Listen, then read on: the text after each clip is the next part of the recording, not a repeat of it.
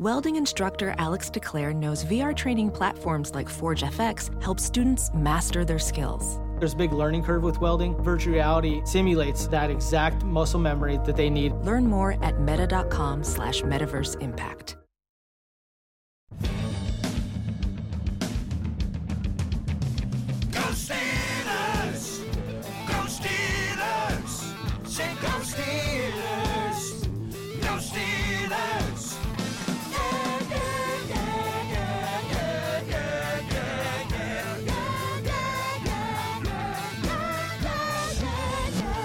Steelers Outpost podcast, a proud member of Sports Drink Network.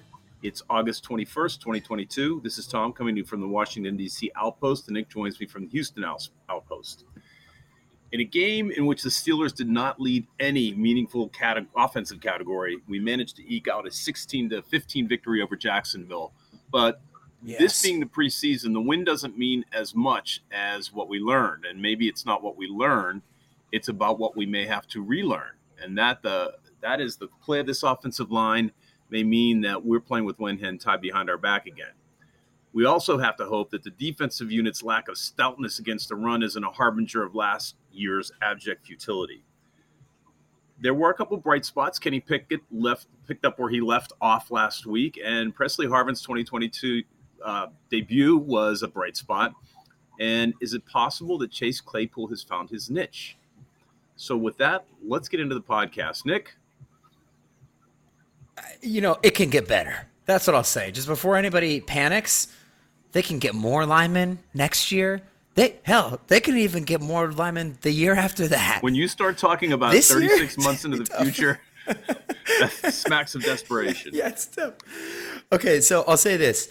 Um, I know people want to say, "Oh, people freaking out because it's preseason, this or that," acting like you are unable to um, to really diagnose any element of the team from from preseason, as if preseason has absolutely nothing in common with the regular season. Of course, that's not true. This line's been getting run over. They played deep into the second half. Uh, Kendrick Green, I think, even went back in in the fourth quarter. We're talking against third stringers. So here, here here's the issue with the line, which is what I want to lead off on. And then we'll talk about how the quarterbacks have still been playing really well, and we'll talk about why the hell did Mike Tomlin only give Kenny Pickett eight snaps, right? But the, the headliner is the line. And I guess what I'm trying to say is we can tell they're bad, but we knew from the preseason that they were going to be bad because here it is. They don't have good players. And when you don't have those, it's hard to be a good team. So I know they draft, and then the big, um, First of all, I just want to point out to people that Yeah. that's the value you get from this show. Insights like that. no, I love that saying.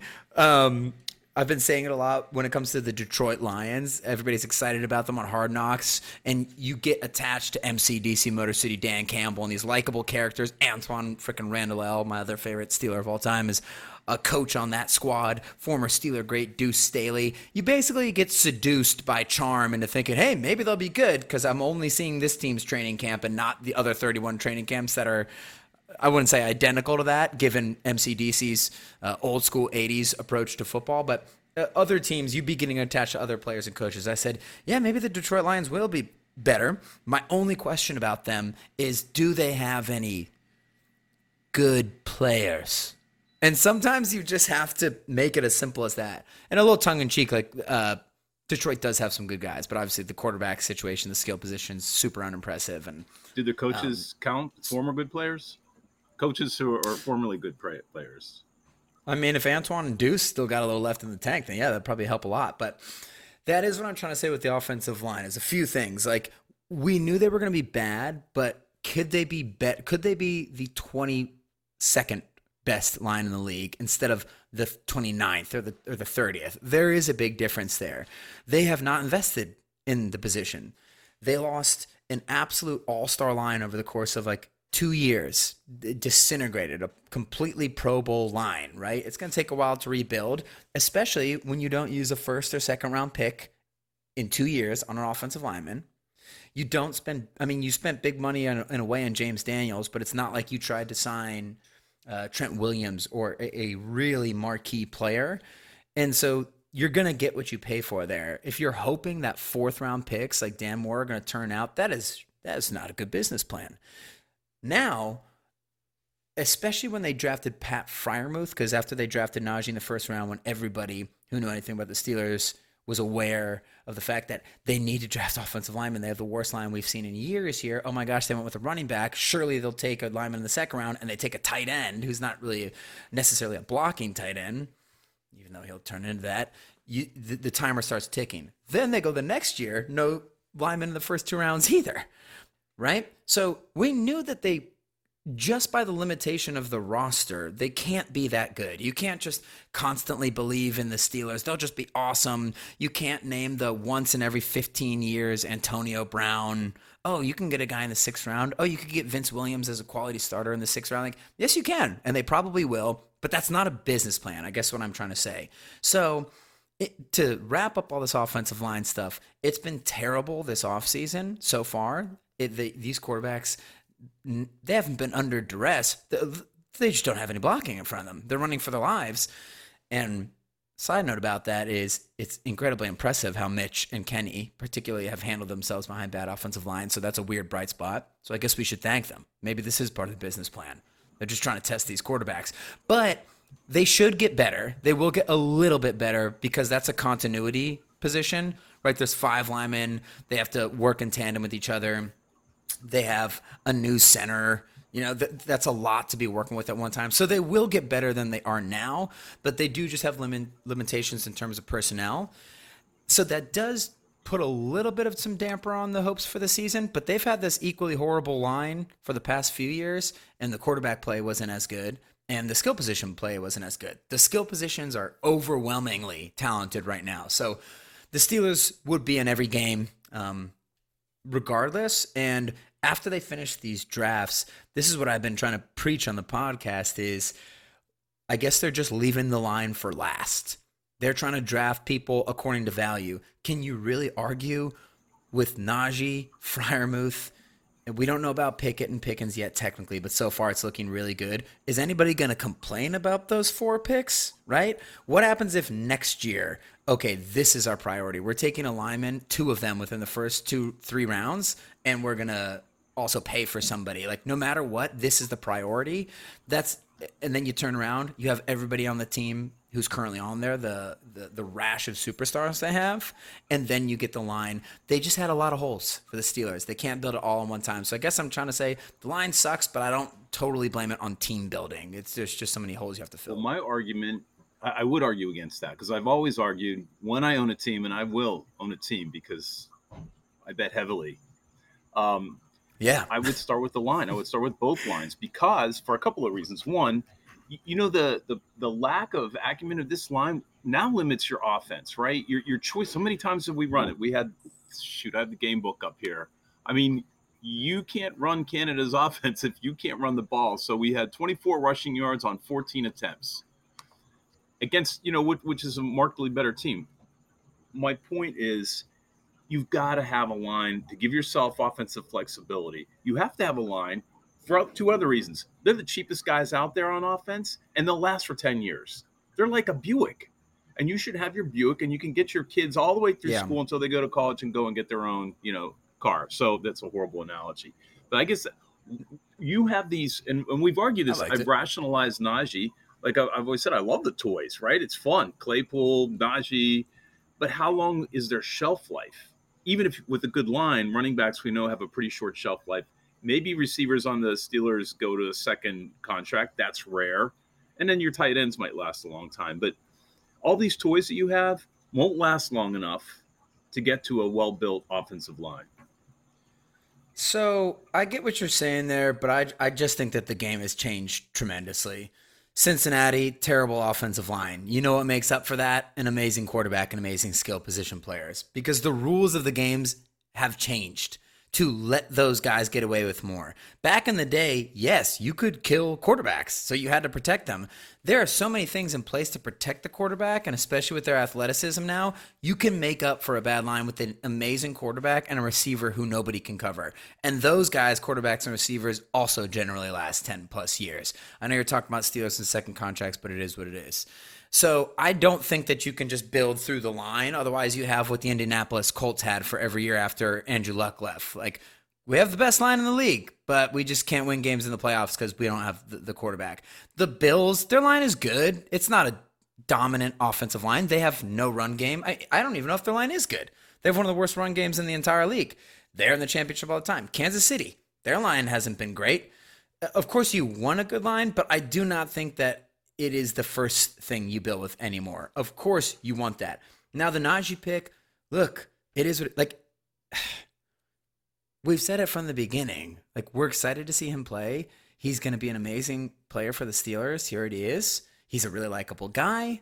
He's an incredible running back. He's a first round talent as a football player.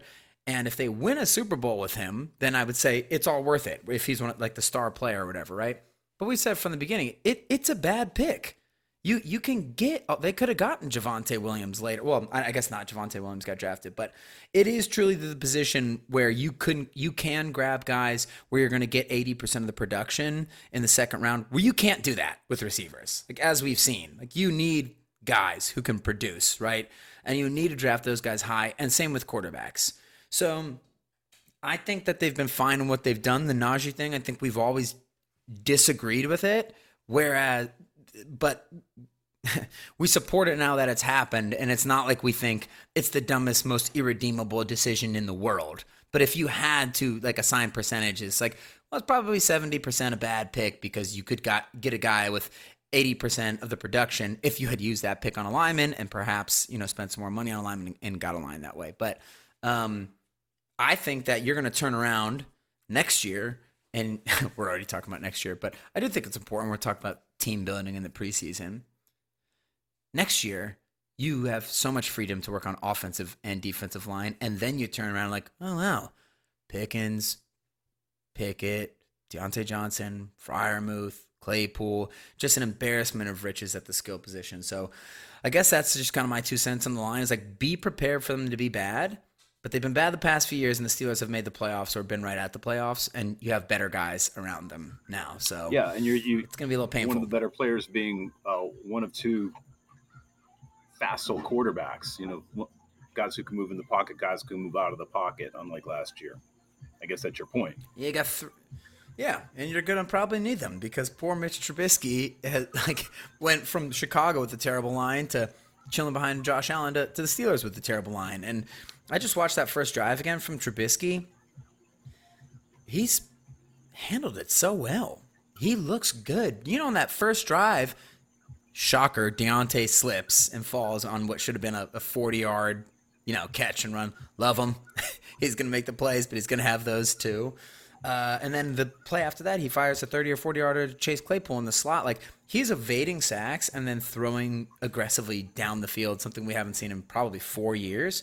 So he's acquitted himself well. He had a Ben scramble during that game where he got the ball scrambled left, like pivoted, scrambled back into the middle of the pocket, got tackled by a guy. Oh no, I'm not tackled. Squirts out to the right and or squirts out to the left, and then fires it down the field to Diontae Johnson or whatever it was. But um, yeah, he's gonna be running for his life. So good thing they have him, and his bones are thicker than Kenny's. So maybe that's why Kenny doesn't get a play. He, he does uh, have escapability. He's not Ben strong. He's a strong guy though. I mean, it's not like you remember guys were like Lilliputians on Gulliver slapping him, and Dan and uh, Ben would just stand Oh, in the yeah. pocket a lot of the times. But um, man, he is Trubisky is strong.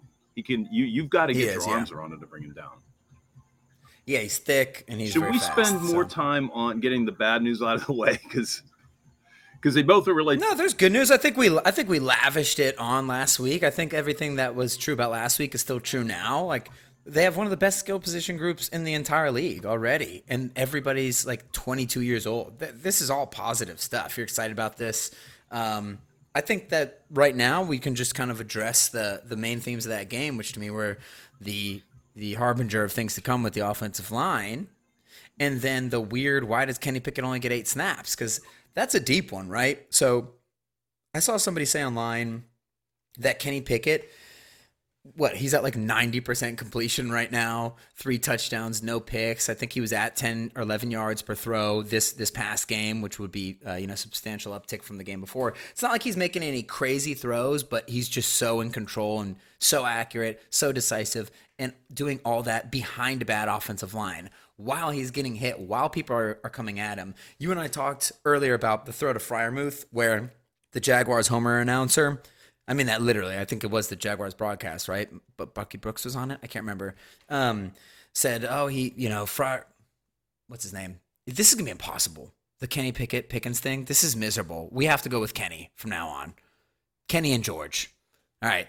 So he talked about Kenny throws the ball down downfield to a wide open Freiermuth, and yeah, Freiermuth was open in the middle of the zone, but that was because the Jaguars brought a ton of pressure, and he had two guys in his face before he threw the ball. Doesn't flinch at all. Throws it perfect spiral right to his hands in like perfectly in stride. That's a really nice non-rookie play, right? So going back to some of the tweets where people are saying, "Hey, he's having a Dak Prescott like offseason," and they're referring to Dak Prescott's rookie year.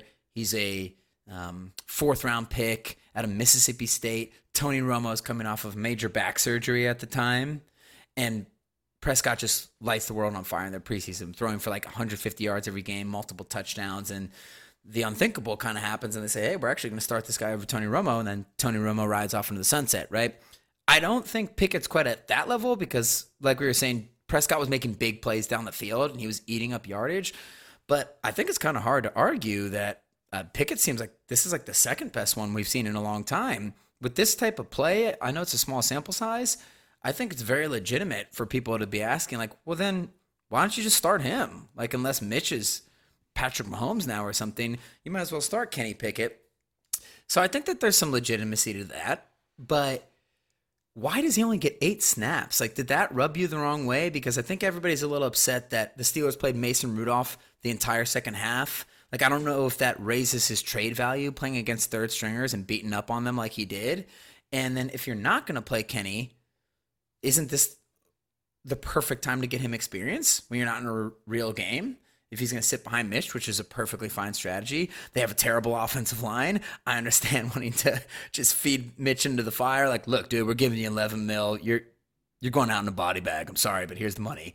And Kenny, you don't want to put these rookie quarterbacks behind bad offensive lines because they can start developing bad habits. They're not able to stay in the pocket because there is no pocket. So you don't really learn how to play the position correctly at the NFL level. And you can lean on all those bad habits from high school and college where you can just be improvisational. That does not work unless you're Kyler Murray or whatever in the NFL, right? So I understand it, but it just seems like this would have been the perfect time to get Mitch more snaps, who has never started a game for the Steelers and hasn't started an NFL game in over a year, right?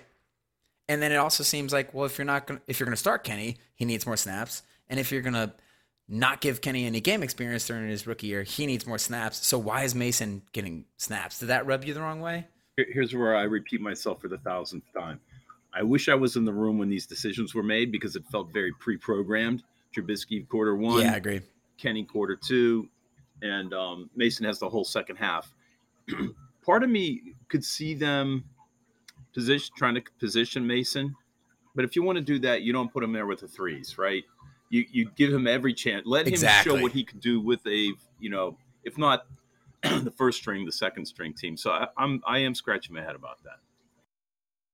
Yeah, it just doesn't make sense. So I think we definitely disagree with the handling of that. But I would say if you look at Kenny and Mitch, obviously this is the biggest story of the offseason. It's been 20 years since they've had a new quarterback. They got two new exciting toys in town. They played great in the first game in my mind, and they played great in the second game in my mind. And their their games looked identical. Like obviously Trubisky's under so much duress, and we're kind of I'm kind of giving him a lot of credit for incompletions, I guess. But it's because who's going to complete those passes? He's getting bum rush and he's handling it well and delivering actually some catchable balls. Like I think Diontae should have caught that first deep one, although I haven't looked at it again. And the ball's coming out of his hand nicely. He looks so much more decisive and composed than he did in Chicago, while at the same time showing like, oh yeah, this guy is a first round quarterback. Like he's really big. He's really fast. Man, his arm's a lot stronger than I realized, right? So I think that he's looked great, and I think that Kenny's looked amazing too. He's looked the same way he did at Pitt. I think that's what I was saying last week. It's kind of a, uh, it's so impressive how quickly he's picked up the game. He reminds me, reminds me of uh, Ken the Snake Stabler, not just because of the name, but there's just a snaky way to he to his playing. You know, it's a serpentine aspect to Kenny Pickett. I think that's going to turn. a He's not people on. smoking on the on the on the field. He should. He should. Hey, he's got the long hair too. Maybe, maybe this is Ken Ken Stabler. me- but I guess what I mean with Pickett, he's like he is very agile and very quick, and everything's compact. His throwing motion is really nice. He throws spirals all the time. He knows where to go with the ball. The touchdown to Benny Snell, it's an outlet pass, right? Like we we talked about this on the podcast those aren't as easy as people think they are. Like we said with Ben, he's of course he's good at every pass. This is one of the best quarterbacks in history, but he wasn't always great with underneath stuff in terms of like throwing the perfect ball. Whereas Brady and Brees, we'd whine about them throwing all these short things, but you do have to give them credit. It's always a perfect spiral. It's at the perfect speed so that a running back, you know, it's not their professional job to catch the ball like a receiver, so that these guys can catch it, and it always hits them right in stride. Aaron Rodgers, same thing. Whereas Ben, he's better throwing middle and deep, where he, then he does that thing, right? It's perfectly in stride, perfect spiral, whatever it is. Um, and I'm exaggerating a little bit, right? I'm using Ben Roethlisberger. It's not not a great analogy. This is one of the best quarterbacks ever, but you do see that with Pickett, like the the pass to Benny Snell for the touchdown. I know he's wide open, but just perfect throw, perfect spiral, just like last week. Yeah, he looks awesome, and obviously Mason looks good too. But I mean, Mason is playing against third stringers. I do think Mason has gotten better every year and is an is a pretty good backup quarterback now. Well, but do you? Do, I don't is it possible? We got Mitch for two years, right? Mitch Yeah. is Mitch is actually the trade bait. Because why would you have two starting I quarterbacks mean, yeah. on your roster, unless you got them for nothing, which you have, and you don't want you you don't want to waste your rookies too much of your rookies' time. I do think the offensive line thing is a big deal. Like someone like Mitch is going to be way more prepared to deal with that. I mean, he also has the physical skills, but just being used to NFL games and regular season will be very different. We're not again, we're not taking any credit away from from Kenny from playing against uh, you know second teamers. He did get to play against the first teamers, but when you're going to send him out there in the regular season versus like the AFC champion from last year with some really kooky defenses, it, it it might not be the most beneficial for him to start at that game with a crappy offensive line. Whereas Mitch, he's more used to this. He's been in the league for years, so I do see the benefit now at this point with how good he and Mitch have looked. Like there is benefit to sitting Kenny, although I do think the first few games are some of the easiest for the Steelers. I'll, like I think that they can, but then again, it's like, well, I think they can beat the Patriots, but then that'll be the most comp. Like you definitely don't want to put a rookie out against Bill Belichick and them. Um, and but then I guess the question is like, it sort of seems perfect to let Mitch start six to eight games and then put Kenny in. You just worry about team like the team vibe at that point because like we said before it's hard to see mitch blowing it so badly so that they would put in a rookie and then you wonder if you'd upset veterans like well why are we putting in this guy but then again they might not be mad if they're if they're pretty comparable and it's pretty amazing how they've handled the situation to this point but i don't remember your initial question because i'm just blabbering on about these two My guys question but, uh, was, do they oh, they the trade bait. Mitch because now they would have a, a, a legitimate two in in Mason, and they'd pay him two, no- Yeah. you know, second quarterback money. Continue to pay him that if he would stick around. when would they trade him you mean like immediately Yeah, I, I- I'm I'm half kidding. Well, I'm mostly kidding. Yeah, I know I've what you- read well, I know somebody throw that out there, and yeah that, that's really the. I mean, that, that's really only you've, you've got two. Well, I'm maybe I'm ordaining Kenny too quickly, but just based on our small sample size, the game's not too big for him. You gotta go with he, him. He can slow Yeah. it down. It's it's pretty Yeah. interesting to see the stories that we saw at the beginning of training camp, which, you know, intellectually. We One were week, we yeah. acknowledged that it was no time, but our hearts were beating faster because like crap, he's a bust already. But having seen him, Oh man, Malik Willis, Malik, Malik Willis looks so did- good in his first game, just scrambling, and then Kenny one night later, it's like well, I guess he went ninety percent through two touchdowns and won the game. That's pretty nice. Um, I don't think that they would actually. I think that that's totally legit. I don't think they'd be able to trade Mitch for much. Um, next year would be the implication, just because they have no leverage. It's like, well, you have Kenny Pickett. We know you don't need this guy. It would just be an availability thing. If you if somebody got hurt on another team, which you never wish for, and they needed a starter, they're like, well, let's trade for Trubisky from the Steelers. That could happen. The version in the back of my mind before these games had started was the other way around. Like I, I've been on the record as saying like you can't just expect Mitch to become an awesome quarterback. That's just almost never happened. But what if he was? Because you do see his physical talent, and you know me, I, I'm, I there's no superstar quarterback ever, really, besides like Cam Newton, who's an exception because of what he can do running. If you're a superstar quarterback, I guess what I'm trying to say, you have to be a beautiful thrower. Like it has to be so natural to you where you can throw from different arm angles. You don't have to practice it. It is what it is. And Mitch is a really good athlete who's also a good thrower, but he doesn't have that natural thing that Rodgers or Ben or, or Burrow or these guys have, right? So that may preclude him from being a true superstar. But if he was really good, then maybe you trade Kenny, who would have higher upside because oh he's a first round pick. If he had a couple good games, then that could happen. And I was thinking that when they drafted Kenny Pickett, you're like, does this really ever work when you have two quarterbacks? You really only have one. That's where I thought that situation would work. But obviously, I, am going to go out on a limb here and say they would never trade Kenny Pickett because that's their draft prospect. He came from Pittsburgh. By the way, I am not advocating for that. I'm just saying I'm just spitballing on your half kidding remark, which I think is a very legitimate remark. Remember when um, Drew Brees was the quarterback for the Chargers? I feel like people forget that. And then they he didn't do that well his first couple years, and they drafted Philip Rivers, who was obviously a, a supremely ballyhooed prospect, as it were, with Ben and Eli. And then right when they draft him, Drew Brees goes off, becomes a Pro Bowl player, and then they trade Drew Brees to the Saints because Nick Saban at the time, who was coaching the Dolphins, didn't think that Drew Brees' surgically rehealed shoulder had healed enough. So they passed on him. They took Dante Culpepper. They sent him to the Saints. Katrina happens. He saves the city of New Orleans. What a crazy story. Anyways, I digress. That was one of the last times I remember a team having like two really good guys who was a, a second round pick, Drew Brees, but early second round, who was deemed to be like, okay, he wasn't he's kind of a bust. Oh crap, he ended up being really good. Well, we'll trade him anyways because we have the new toy. So that does happen, um, but I don't know if the timing would work. Is there? Can you draw comparability between eras? And, and this is a sincere question, not not a setup. Yeah. But it seemed you look at Aaron Rodgers. How many years did he spend? Yeah. I think three or four. I mean, at least three. I think so. He four. probably burned his first Something contract crazy. back when they a weren't paying. Eh, it's probably relatively a lot of money, but for the times, No, he had a lot. That was pre CBA, the pre the other CBA. So I, I think Aaron did make a lot of money that first year, but he wasn't a top ten pick. He was twenty four. So So, I'm not sure how he would have been rated, whether he projected to be the kind of quarterback he's turned out to be. Let me let me finish my point. right, Um, sure. did it take longer for quarter, quarterbacks to develop back then because they they were three sports stars and they played football Definitely. for three or four months and then they came out. Whereas today, these got any quarterback who even sniffs the NFL plays football or trains for football 12 months a year. Do you think that happens? And they go to Phil Simms camps and yeah, hundred percent. The Manning camp. Yeah, they're, they're definitely more ready now. And somebody said this. I think it was Antoine Bethea, or I think it's Antoine Bethea, as you say it. But uh, he he hosts the Man to Man podcast with Darius Butler. Those are both defensive backs in the NFL for over ten years. And he said the reason why the quarterbacks are ready early now is not just because they get so much more practice growing up, but the NFL for the first time ever is really adopting more college schemes than they used to.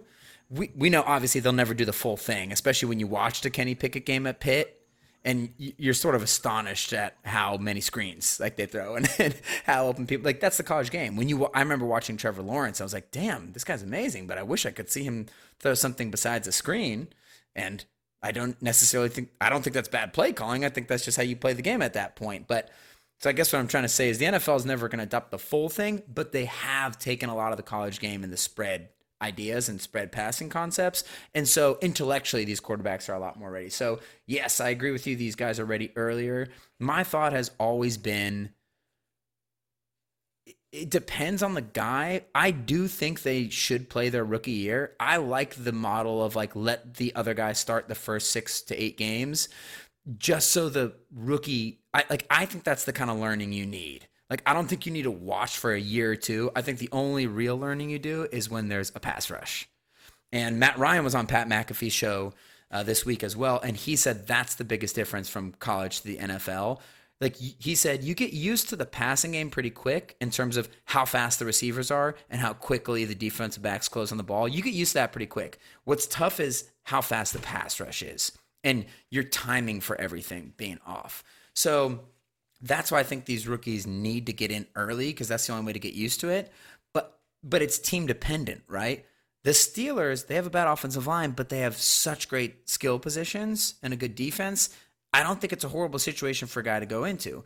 Zach Wilson last year with the Jets, that's tough because they had they had nothing. They had no skill. They had no play. Like I don't know how uh, productive that's gonna be. Justin Fields in Chicago, I'd be worried about him right now developing bad habits because he's gonna have to run for his life all the time, right?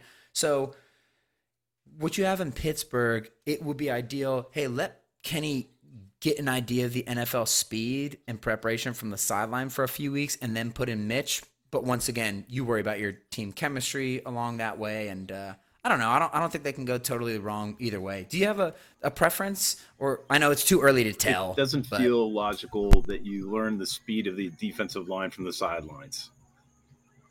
You know, it feels like you got to be in. What it feels like to me is that there. I won't use the word ego, but there's a an orthodoxy from management coaching standpoint. Maybe that's like they've designed their program and how they're going to approach this, and they have they, they maybe circled Kenny, but you know, Mitch was Yeah. more than insurance. He was going to be their guy for. He was going to be their stopgap, and uh, kind of maybe two years was sort of the minimum just to get him to come in the door. I'm just wondering if this was all pretty much designed and they're going to stick with their design and some, until something breaks. To your point, why would you, if if the Steelers are um, on a roll, you don't pull, you don't you don't mess with the chemistry. You know, six seven Yeah. games down. I mean that that's the kind of orthodoxy that gets you killed. You know, you start believing your own, um, you know, your own pre preseason thoughts and following them Yeah. without uh, deviation, not noticing what's really going on. I guess I'm sorry, I'm rambling Mm-hmm. a little bit, but if, if Mitch is successful, you got to stay. You got to stick with what you know, the girl that brought you to the dance, so to speak. Yeah, and you're not. We could use some more rambling from you to spare the listeners from my affliction here. I think that the Steelers have a weird approach to quarterbacks, and they do try like, hey, let's just get more in the building. The more the merrier. We'll see what happens. That's why I think they drafted Dobbs. That's why I think they drafted Mason Rudolph. Um, and I always said in those years, this is a dumb strategy. Like this never works. You just got to draft the guy, the highly rated guy. You don't just throw a bunch of average players in there at the same time. And I kind of thought that's how they approached this when they drafted Mitch. Although I, I understood with Mitch, like you didn't know if you get Kenny Pickett or Malik Willis, and you did need a starter. So and he was cheap, and that he's a great bridge option because there is that upside. And even if there isn't the upside, he's a solid quarterback to begin with. Like compared to what the Steelers have worked with the past few years, with Ben past his line with a terrible Ben past his prime with a terrible offensive line and receivers who didn't like to make combat catches and stuff like that, and then Mason and Duck, right? But I think that the Steelers are telling the truth. They're like, uh, we really liked Mitch. Omar Khan, by the way, he went on Pat McAfee this week. I don't know if you heard it. I don't know the last time we heard Colbert go on McAfee, although Colbert did go on uh, Pro Football Talk with Mike Florio earlier this summer. But yeah, Khan went on there. He said like we really liked Mitch, and then when Kenny Kenny slid to us, we just couldn't pass up the opportunity. And I do think that's the way they think of it. If we tie this whole podcast together with the bow, their first and second round selections from the last two years being skill position guys and no offensive linemen. I think that's that indication. I don't think that they were set out to take an offensive lineman. I wonder if I don't know. I'm blanking so badly. There was the the lineman from Virginia Tech, I believe, the offensive tackle who got drafted by Minnesota one spot before the Steelers drafted Najee. I'm totally blanking on the guy's name, but he was kind of considered to be the last legit offensive line prospect. I wonder if he were still available, would the Steelers have taken him instead of Najee? I know they had a specific love affair with Najee Harris, but I tend to think they would have taken the guy according to how the draft board fell. And I do think that that's what happened with um, Mason, or not Mason, sorry, with Kenny Pickett. And so that's just what happened here. Like they do like Mitch, but they're also intelligent human beings. We're like, okay, well now we we got this first round quarterback. The Mitch money, it's it doesn't prohibit us from from moving forward that way. And I think that uh, their their quarterback by volume approach is- is actually working out. That tackle drafted right before Kenny was Trevor Penning of Northern Iowa. No, no, no, not not before not before Kenny Pickett, before Najee Oops. Harris the year before. Okay, well, Yeah. ironically, that was an offensive lineman right before. Um, Yeah, so what number was uh, Najee drafted? Twenty four. is it like 24. Oh yeah, Dar- Aren't they always Christian number 24? Darrisaw. Yeah, Darrisaw, right. Like a legit prospect rather than I know a lot of people love to look back in retrospect and say, why didn't they draft Creed Humphrey, who the the Chiefs drafted in the second round and has ended up becoming like one of the best centers in the entire league. And I always say that's not fair. That's retroactive. Nobody had Creed Humphrey as a first round prospect. Nobody. And anybody who said that pre draft, I think there's just a lot of people online who like who who's watching all this tape? You're not, unless you're working for the Draft Network or you're Alex Kozora. So you're just looking at rankings and you're seeing we really need a center. Pouncey's retired. Who are the best centers? Okay, it's it's the injured guy from Alabama, and then the next one is Creed Humphrey. He's considered a second or third rounder, but we need a center, so like just take him there. I don't think people were really breaking down the film and saying, no, no, no, I need to stand on the table for this guy. He's a true first rounder. I guess what I'm trying to say is that's that's retroactive thinking. Like someone should have took Brady in the first. Like nobody thought that, right? So that's different than them taking any offensive lineman instead of Najee versus hey, this is like a consensus first round lineman in Darrisaw. So I think that's what happened with the quarterbacks too. They're just like, hey, this is too big of an opportunity. I think that's what happens with George Pickett. Like I think that's what happened with Juju Smith Schuster. Oh my gosh, we might need another position. Cornerback, Juju's year, right? A lineman, George Pickens' year but we're about to get a first round player at a position of not immediate need, but a position of need. We're taking this guy. So I think that's how they've operated. I think we've plumbed the depths of this unknowable situation enough, and I, I, I, I need to talk about um, just my abject fear of uh, the defensive side of the ball with with this rushing Yeah. defense. It's Oh yeah. I know we didn't have Cam out there. Will he make the difference? Because he was out there last year and we got gashed. It, it's worrisome. This is a long standing pattern here. I need to see it to believe it. I think a lot of people think about the Steelers, the uniform, and the tradition, and the defense has been bad for 10 years, except for that one year when Duck was playing and they got Minkah and they were all of a sudden incredible, right? I will put it with the caveat. I'm not not trying to be a Debbie Downer, people. I'm trying to point out how the NFL, more than any other football league or level of football, is contingent upon a lot of things working for you, and one of those things being your schedule. And that year, they really didn't play any quarterbacks. So, how good was their defense that year? They were good. I don't think they were dominant. I think the rules have made it hard for defenses to be dominant. I guess what I'm trying to say is people think the Steelers defense is better than Tuitt is because it's the Steelers, black and gold. They have great defense. It's Mike Tomlin. And then they have three like defensive player of the year candidates on the field with TJ, Cam, and Minkah. But there's something wrong with that defense. Obviously losing to it and Alualu over the past few years, that's a huge deal. You you can't just pretend like they'll be okay when you lose players like that. You've invested what like an eighth of your salary cap into a couple of those guys. Like you specifically designed the team knowing we have this guy and this other guy. Now we'll look in other areas, right? So I'll give them a break with some of the, the massive injuries that they've they've suffered. I don't know how much of this is schematic. You and I both like their defensive line depth. You have these encouraging guys like Loudermilk and Montravius Adams, but that's not Stephon Tuitt and, and Cam Hayward quite yet. So let's hope that those dudes develop. Maybe they'll be more like Brett Keisel types. Uh, I'm saying like the the working man. Hey, this is a good starter. He's a legend in Pittsburgh, but he's he's solid. Hope they need a little bit more of that. Hopefully, Larry Ogunjobi does the job uh, from from Cincinnati via Cleveland. We will see. Uh, the Devin Bush, it, it's terrible. I don't know if you heard his response um, to reporters asking him this week of like, "Hey, you're, you're listed as a co-starter with Spillane on the depth chart. How do you feel about your future with the Steelers?" And he sheepishly responds like, "Well, uh, I'll be in the NFL next year. So whether it's with the Steelers or not, we'll see." Like, great.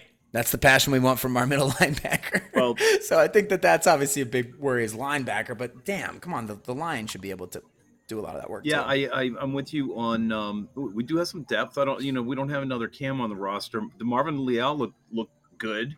I mean, I, I kind of it's promising. promising. I'll tell you, the most fun thing is just watch the watch the condensed version again and just watch TJ. You're not that many plays to watch him. yeah, it's unbelievable. It's, just crazy that they can't.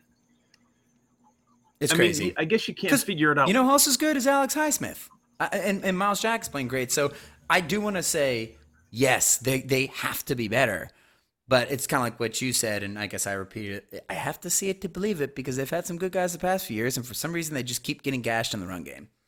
Yeah, I guess you just can't do it with your, um, you know, essentially your ends, right? You, you you've got to have Yeah. linebackers, and you and the line has to stop something, and it's it's not Carlos Davis. Sorry. The linebacker play, yeah, sorry, Carl. Well, he's gonna hear this. He's gonna take revenge.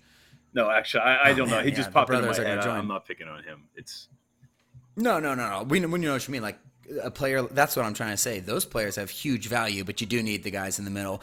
And I do think the middle linebacker, it's not like you didn't have, it's not like last year you had a good middle linebacker and, and a not so good one. You had nothing. You had extremely bad middle linebacker play.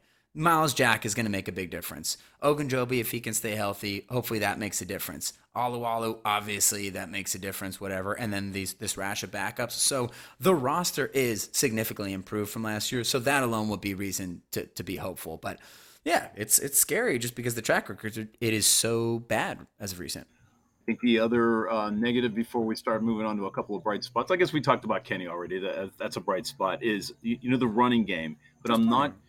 You know, I'm a little torn. I mean, Benny Snell looks like Benny Snell to me, and McFarland looks to be dropping faster than you know rock and water.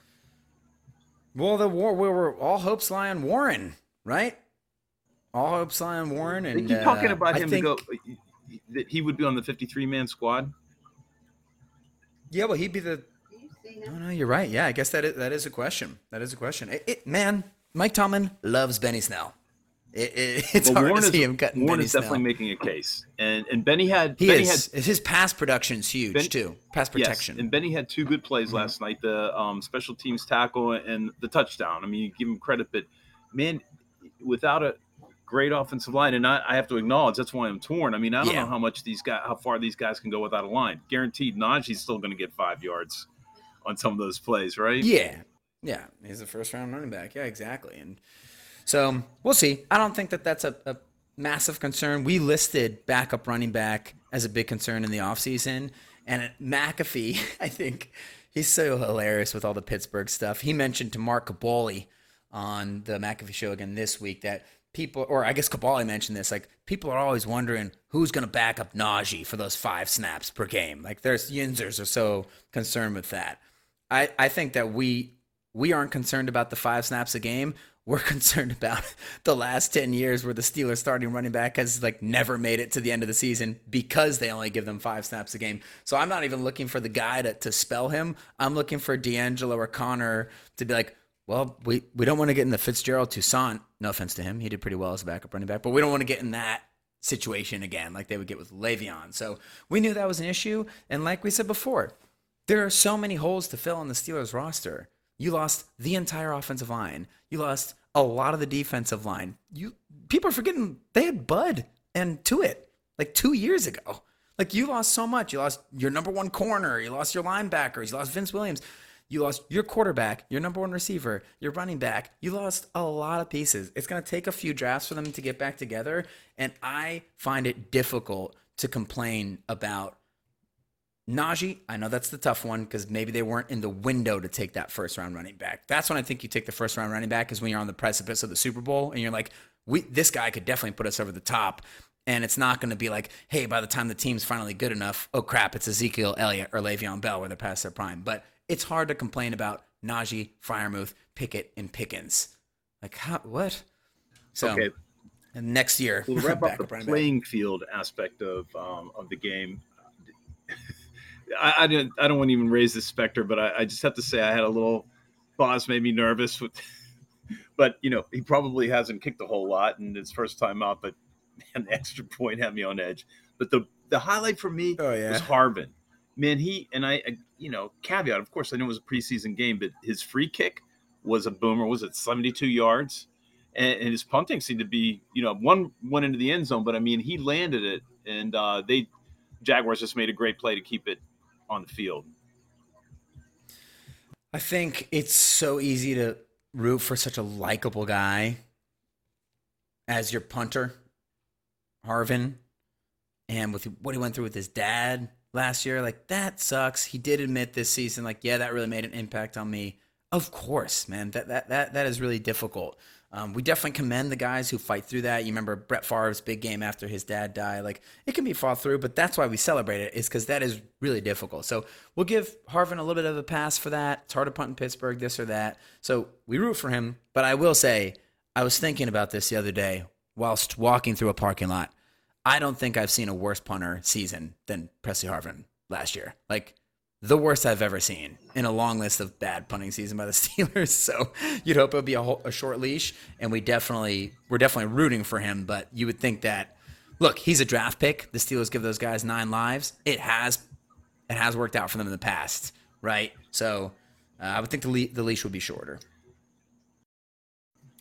Look, we'd like to thank Sports Drink for putting on our podcast. Sports Drink is the intersection of sports and not sports. They got specific team podcasts for all kinds of pro and college teams. If you'd like to get a little intel on the opposition there, check them out on socials at Sports Drink. That's Sports Drink without the vowels. So that's at Sports Drink there. We'd like to thank them for putting on our podcast.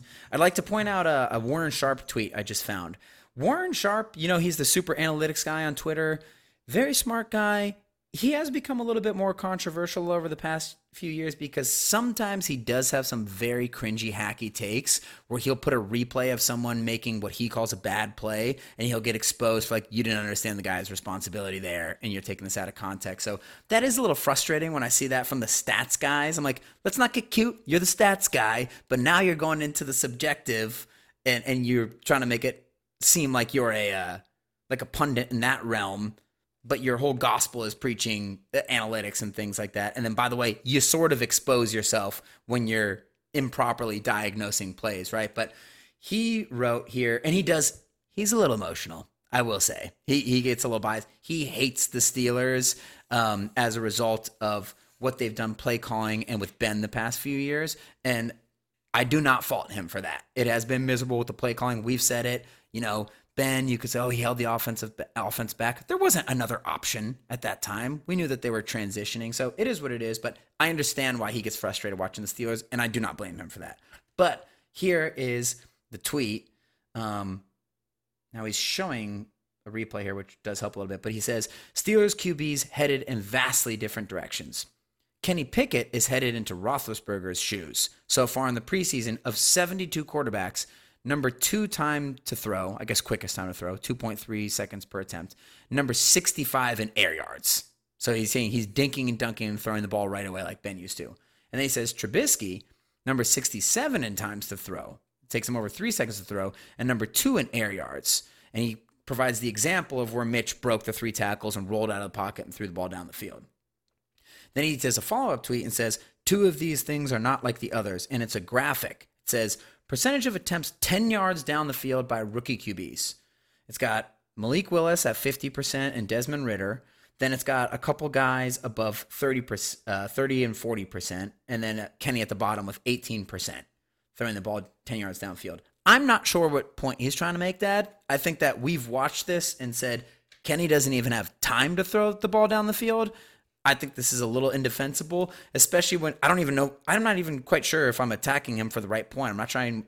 I don't know what he's trying to say because when he, it looks like he praised Mitch Trubisky for throwing the ball down the field more. And by the way, I loved how he threw the ball down the field on that first drive. We've been complaining about that for years. We said that's the next thing we need to see from Kenny. Can he throw the ball down the field? I'm not worried about that right now. It's his first few games, but I agree with Warren. Like we want to see that. But then the replay of Mitch Trubisky is this miracle scramble where he breaks three tackles and reverses field and runs to his left and chucks the ball downfield, incomplete, out of bounds, and gets hit by two guys. I don't know what you're trying to say. Like that's not a sustainable play. Are, you suggesting that they should he should play more like Mitch? I don't know what the point is there. Their line sucks. I think that they're being forced into this a little bit. Speaking of Twitter, did you see the tweet of the fan fight in the stadium? Oh yeah, it's brutal. It was brutal because it looked like there's some big guys in there. Looked like like they could have a real pounding, but and there were a couple of couple of punches landed. But you've got to watch this tweet on the Noah Goldberg. There's a lot of, I gotta say, there's a lot of slapping going on too, and then a couple guys diving over chairs. Anyway, it, it's worth seeing. Uh, trigger warning: there is violence involved in the fight. Bad news. um, Yeah. we got word this week, and you, everybody probably already knows that Anthony Miller is out for the season. That that's a bummer. Bummer. He looked like he was coming soon. Two receivers Yeah. down, huh? Um, and just a, a validation of my choice to take you out of baseball.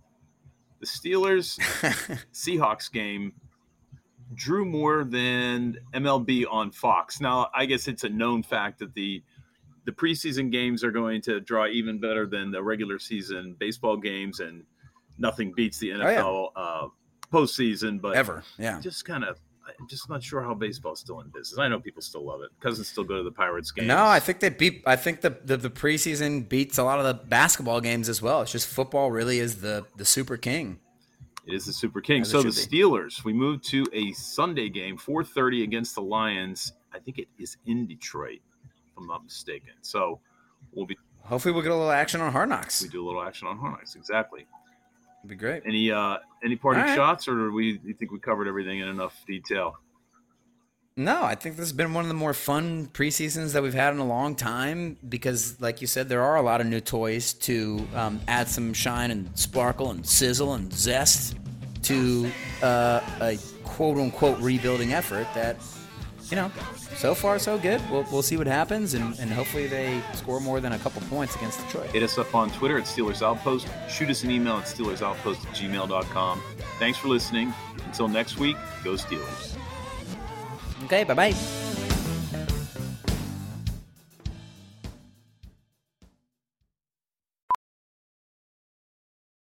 As a professional welder, Shayna Ford uses Forge FX to practice over and over, which helps her improve her skills. The more muscle memory that you have, the smoother your weld is. Learn more at meta.com slash metaverse impact. As you write your life story, you're far from finished. Are you looking to close the book on your job? Maybe turn a page in your career? Be continued at the Georgetown University School of Continuing Studies.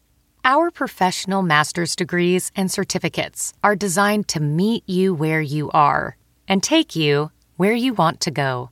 At Georgetown SCS, the learning never stops, and neither do you. Write your next chapter. Be continued at scs.georgetown.edu slash podcast. brain fog, insomnia, moodiness, achy joints, weight gain.